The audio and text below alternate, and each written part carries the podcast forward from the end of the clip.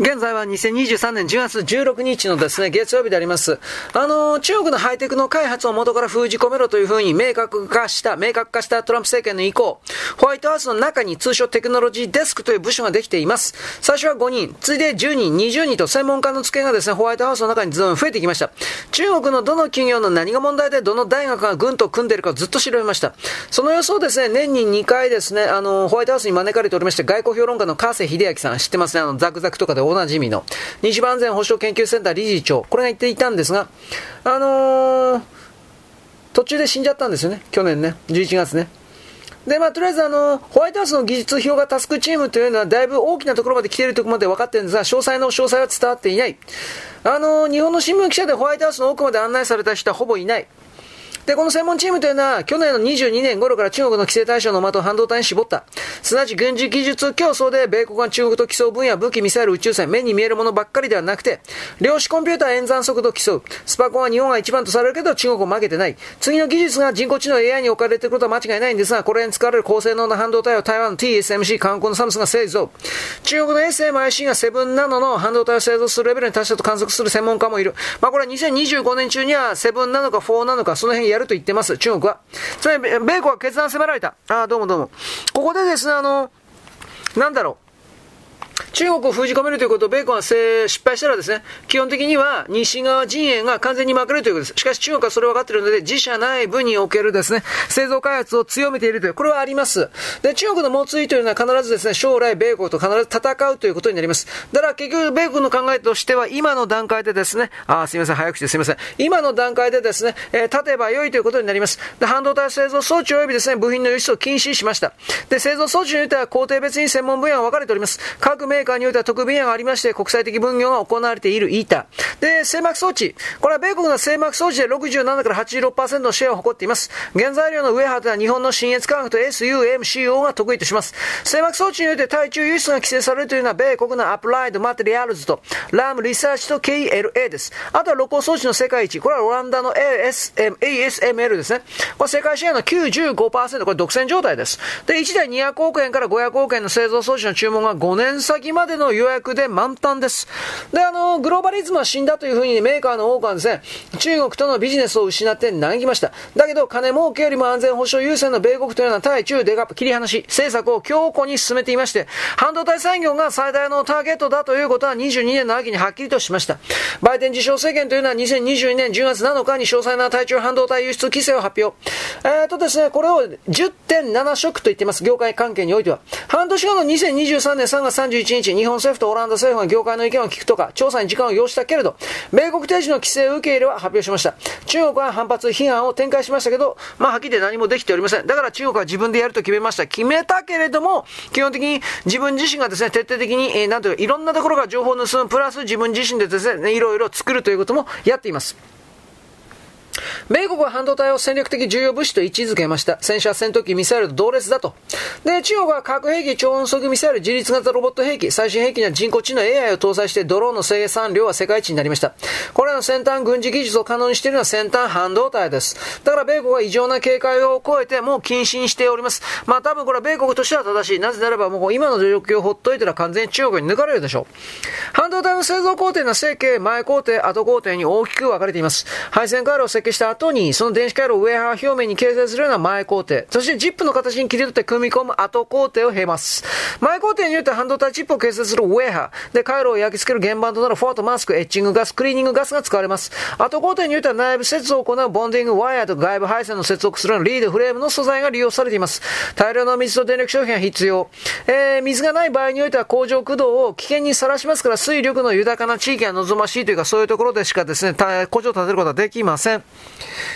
ロジック半導体というのは米国7割、メモリ半導体は韓国が6割、ディスクリート、アナログ、その他では米国が4割を占めます。半導体製造装置は米国、欧州、日本の3極で90%を占めます。特に前工程前工程で使われるコーターデベロッパー、洗浄装置、後工程で使われるウェハーブローバー、裏グラインダー、これは日本が80%以上持ってます。米国がスパイ防止がないばかりか、中国に大雨の日本がおそらく技術漏洩と最悪なアキレス腱になると踏みまして、日本の企業研究にも熱を入れます。加えて中国半導体メーカーが最先端半導体を製造する能力を獲得するのを防ぐために一部中国大手半導体メーカーを対象に装置だとか設計ソフトの輸出を禁止しました。例えば中国半導体メーカー最大手 SMIC に対して10ナノ以下のロジック半導体の開発製造に必要な装置パーカー以下ソフトウェアの輸出も禁止しました。さらに米国は輸出管理以外でも中国へ規制をかけた2022年8月にチップス及び科学法を、まあチップスをというんですが、これを成立させました。これ補助金を受け取る韓国台湾の半導体メーカーは中国などの懸念国ににおいて最大10年間、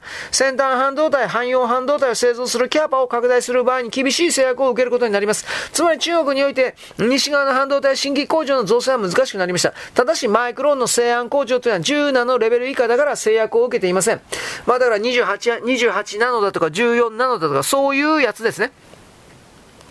で、環境保護管理権の妨害にも命ず、米国レアアース生産への急ピッチ向けることになりました。この部分を中国に逃げらせると危険だと分かったからです。レアアース埋蔵の世界一は実は米国です。なんで開発放置したか。シェールガス開発の遅れと同様に、左翼の活動家たちが反原発運動と絡めて、環境保護を訴えて、歴代民主党、特にクリントン、バラク、オバマが消極的な取り組みしかしなかったから、気象変動、環境保護が極左活動家の隠れ民度だったかバレちゃって、生産が正常に戻りつつあります。トランプ政権がシェールガス開発を抜本的に軌道修正して米国がガスの輸出国になりました。レアアース鉱山がほぼ休眠状態だった。この危機的事態を見直して鉱山再開発に乗り出して、しかも政府補助金が札につけられた。ネバダ州ラスベガスから車で1時間のところ、マウンテンパス鉱山というのは採掘場、加工場が並んで、8つの施設を新設または改築。2024年までに7億ドル、1000億円を投下します。これまでは原石を中国に輸出して生成加工してきた経緯があります。マウンテンパス鉱山のネジウムなどのレアメタルは住友商事が買い取ってアジアに運搬して加工します。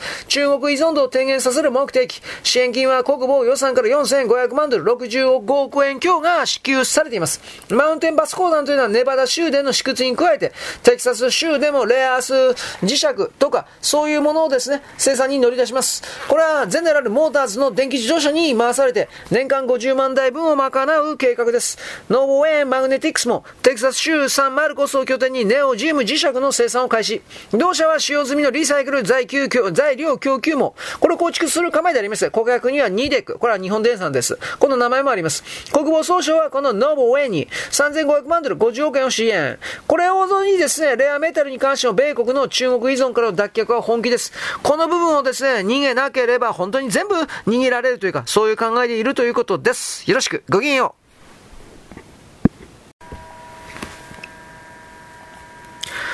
現在は2023年10月の16日のですね、月曜日であります。あの、アフリカ資源外交のことです。日本はですね、ようやくこれ展開した。でも重要な場所は全部中国とロシアが抑えているんですが、やらんよりマシなんですかね。23年8月6日から西村経産省がアフリカ5カ国を訪問しました。目的はレアメートル、レアアース、供給源の多角化です。中国依存率が高すぎることが安全保障に関わるという危機認識になりました。ようやくアフリカ資源外交の重要性が表面化しました。西村大臣の訪問先はどこかナミビナミビア、コンゴ民主共和国、これは昔のザイルと言いました。ザンビア、マダガスカール、アンゴラ、南アフリカ共和国の6カ国です。特にナミビアは、今後ザンビアに充電を置きました。いわゆる資源外交ですね。で、重要箇所は中国、ベルギー、フランス、ロシアが抑えてます。ましてや、今後というのはコボルト埋蔵世界一だけれども治安が悪すぎる。2023年8月11日、西村大臣は今後の金社さんに入って、首相と会見後、開発協力文書に署名。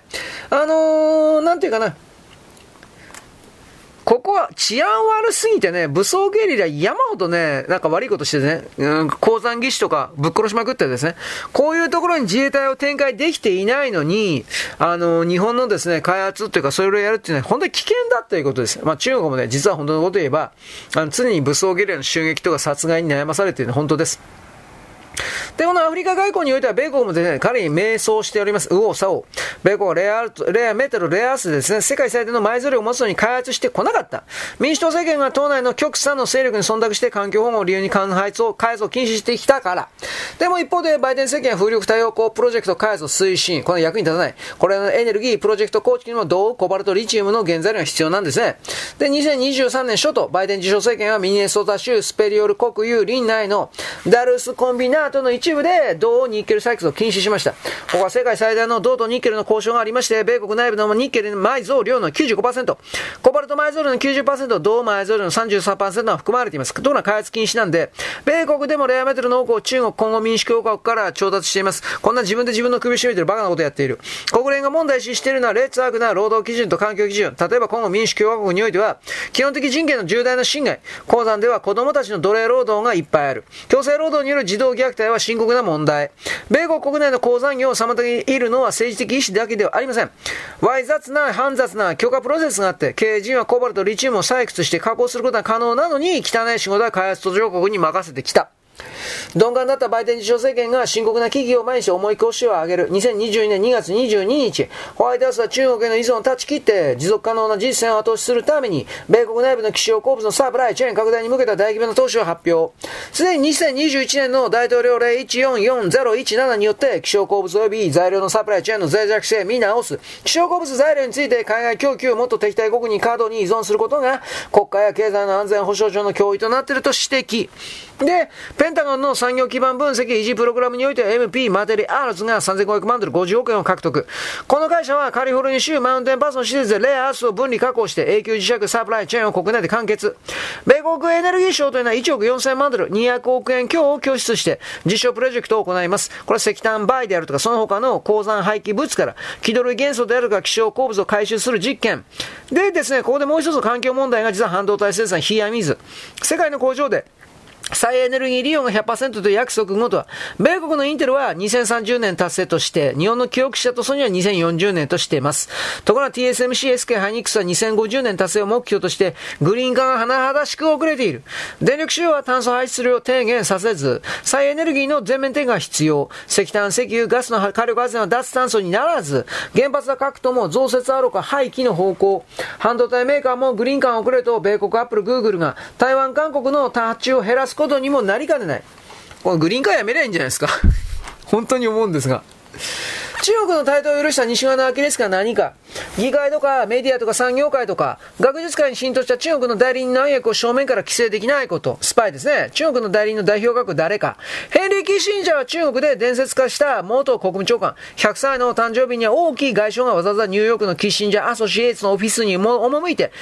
お祝いの言葉を述べたほどに最重要視するほど、チャイナロビースト。2023年7月20日、北京の魚釣り魚大下品館5号館には、習近平さんはキッシンジャーを迎えて温かく言葉を交わしたキッシンジャーさんが1971年に極秘訪問した時に、周恩来と会った部屋、お互いに歯の浮くような美辞霊子を並べて米中友好を演出しても、その言葉は真実のかけらが一個もない。人工的な政治演出。イエレン財務長官の訪中も、ジョン・ケリー気候問題担当大統領特使も、ブリンケン国務長官も北京は極めつきに礼遇。特にブリンケンには赤絨毯も敷かずに、王毅との記念写真撮影の場には正常期もなかった。ところが、キッシンジャーには中国の古き良き友人という特別扱いを見せたわけです。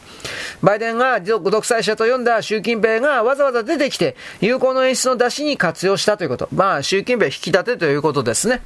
で、中国と米国というのは安定が必要で、現在は厄介な岐路にあると言えるけども、良好関係の見通しには楽観的だとキッシンジャー述べた。100歳になる米国の狸ジジイは、私的訪問としているけれども、すでに100回起こる訪中歴と、国務長官退任後のチャイナロビーとしての大活躍、お金いっぱいもらってる。共和党法相はキッシンジャー打活のように嫌っています。キッシンジャーは北京で、副、うん、リー・ショーコフ国防相とも、国別に会談しています。リーは、米国国防長官との対話をひたすら拒否しているけれども、キッシンジャーは国防省に国際情勢を説いた。王毅は、米国が中国の体制を変革しようとしたり、中国を封じ込めようとしたりするのは不可能だと傲慢な態度を選んで発言しています。とりわけ優秀な頭脳スカウト作戦は中国千人計画と呼んでいます。聞いたことあるでしょ？千人計画。ハーバード大学の超一流学者までは中国にせっせと技術協力スパイしていた。先端企業、特にラボへの浸透は中国人のみならず外国人を金か女で釣る。いとも簡単。拠点は孔子学院とヒューストンの中国領事館。論語を教えず、違うことを教えながら代理人候補を物色してスパイを要請していた。米国は113校あった孔子学院に79校を閉鎖。英国はリンスナック政権になって全廃を宣言。まだできてないけどね。日本にはまだ中国のスパイ機関公式機関は13の大学に健在です。この潰せよ。立命館、大ビリン、北陸、愛知、立命館、アジア太平洋、これは大分ですね。札幌、大阪産業、岡山商科、早稲田、山梨学院、福山、関西外国語、武蔵野、この13校。加えて一橋に中国交流センターがありまして、事実上の講師学院の役割を果たしています。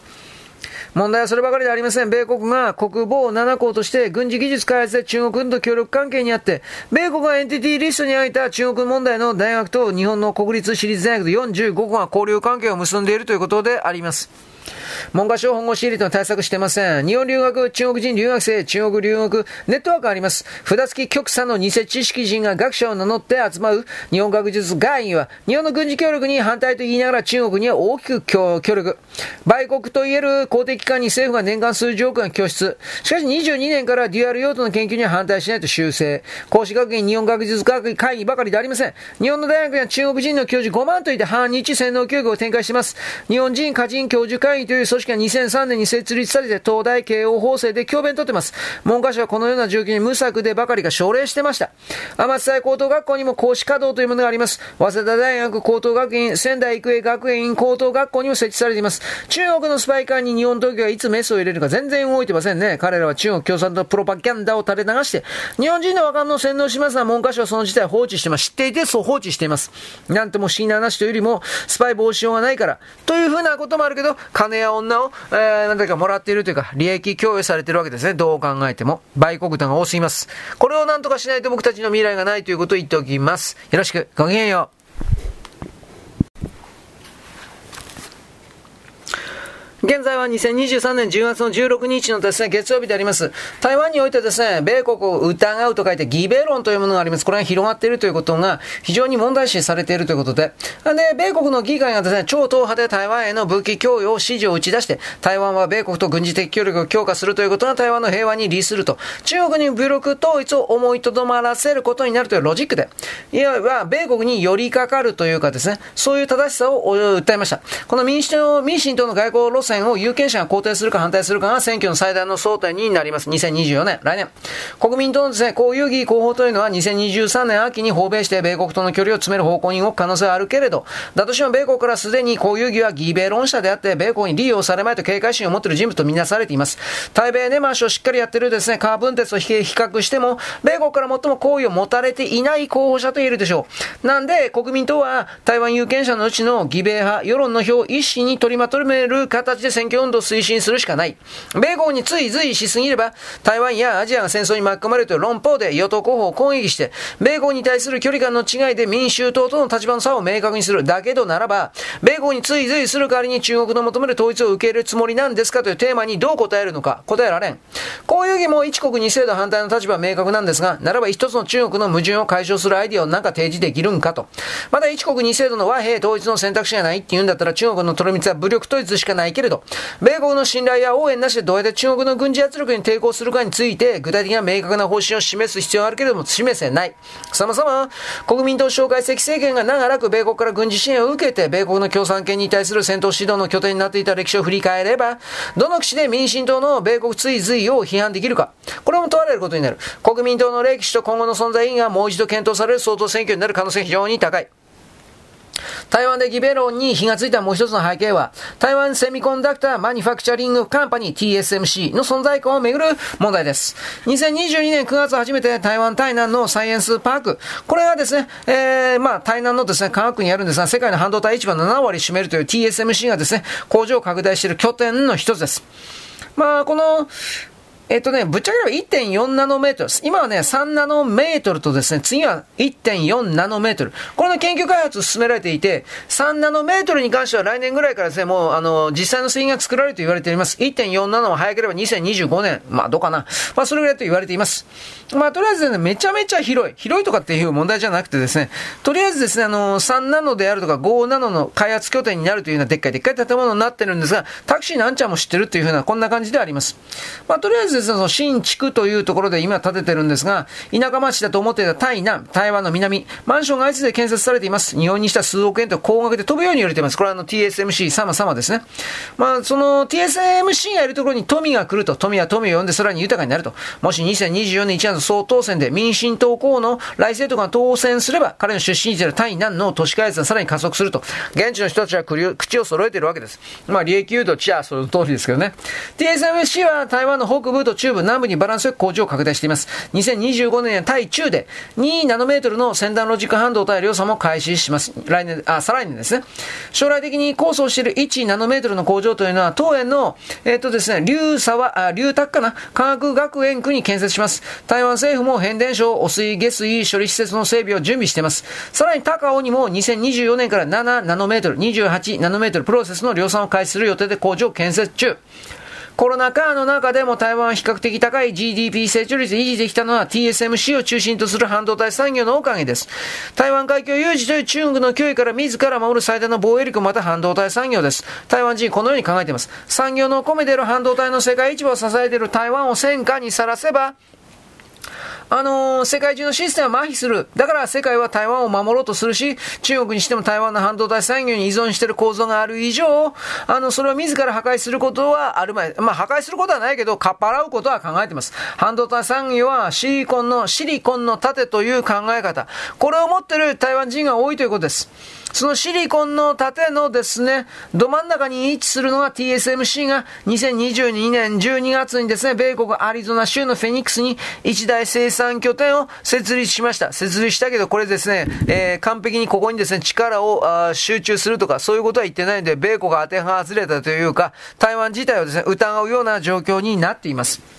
本当はね。第1期、第2期プロジェクト合わせて総額400億ドルに上る大規模投資事業。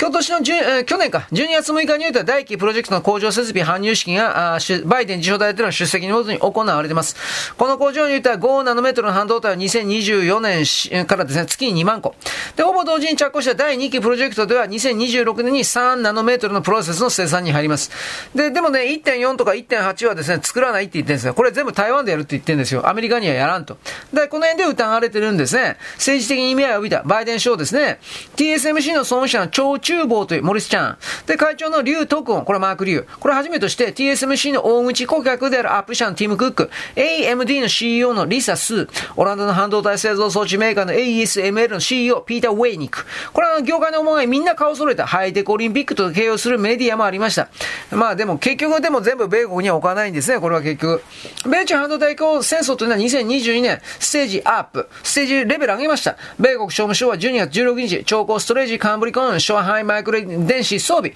で、深センのですね、えー、京信美など36の中国のハイテク企業と研究開発機構をですね、商務省の貿易上の取引制限リストでエンティティリストに入れると発表しました。あの、米国の中国半導体産業に対する制裁というのは2015年4月に遡ります。当時、米国国務省は、世界最大手の中央処理装置 CPU、MPU、および半導体組織のメーカーであるインテル。これが中国の国家スーパーコンピューター講習センターに、ゼノンチップを販売する申請を拒絶するとともに、国家スパコン調査センター、講習センター、転身センター、および国防科技大学の四大著名スパコン研究機構をエンティティリストに入れて、半導体製品の提供を制限しました。2016年以降も、中心国際、ファーウェイ、ハイテク企業は相次いで米国のエンティティリストに入れられて、2018年末にファーウェイのナンバー2でのモーバン州がカナダで逮捕されています。2020年末、中心国債は再び中国の軍と関連する企業リストに入って10ナノメートル以下の技術濃度で使用される製品技術は米国によって制限。NTT リストに入れられた企業というのは2016年146企業から2022年3月31日まで483企業に増えて、業種は半導体 5G 通信、クラウドコンピューティング、顔認識監視、通信センサー、スパコン分野に及びました。2022年10月、米国はさらに28企業に対して tape out、これ完成した回路設計を磁気テープに保存して工場に出荷する過程を制限したほか、長江ストレージ31企業を未検証エンドユーザーリストに入れた、高度な先進コンピューティングチップとかスパコンに対して重点的に制限、さらに制裁の対象は14ナノメートル以下のロジック半導体、128層以上の、あなど、NA、ND、NA、ND ですね。18ナノメートル以下の DRAM チップに拡大して、設備輸出が制限されたほか、米国人が許可証をなしに関連の製造研究開発の活動に関わることも制限。中国の製造能力を激しく圧迫しました。圧迫したんだけどね、それでもね、うまいこと言ってないんですね。中国は世界中から盗み取ってること今もやめてない。もう猛烈に加速している。さらに自分の国の中の自社技術で、いわゆるセブンナノ、セブンナノはもう作ってしまってると言われます。あの、個数はともかくとして。で、4ナノ、4ナノもですね、おそらく来年中にはできるだろうと言われています。だから結局完全に止めることはできません。だから、あの、彼らのブレーキをかけている間に西側のですね、えー、なんていうか、猛然と、急加速というか、再ダッシュというか、それをやらんことには、あっという間に中国に追いつかれて西側の安全保障を組むに何もかもがですね、奪われるという、これは言っておきます。よろしく、ごきげんよう。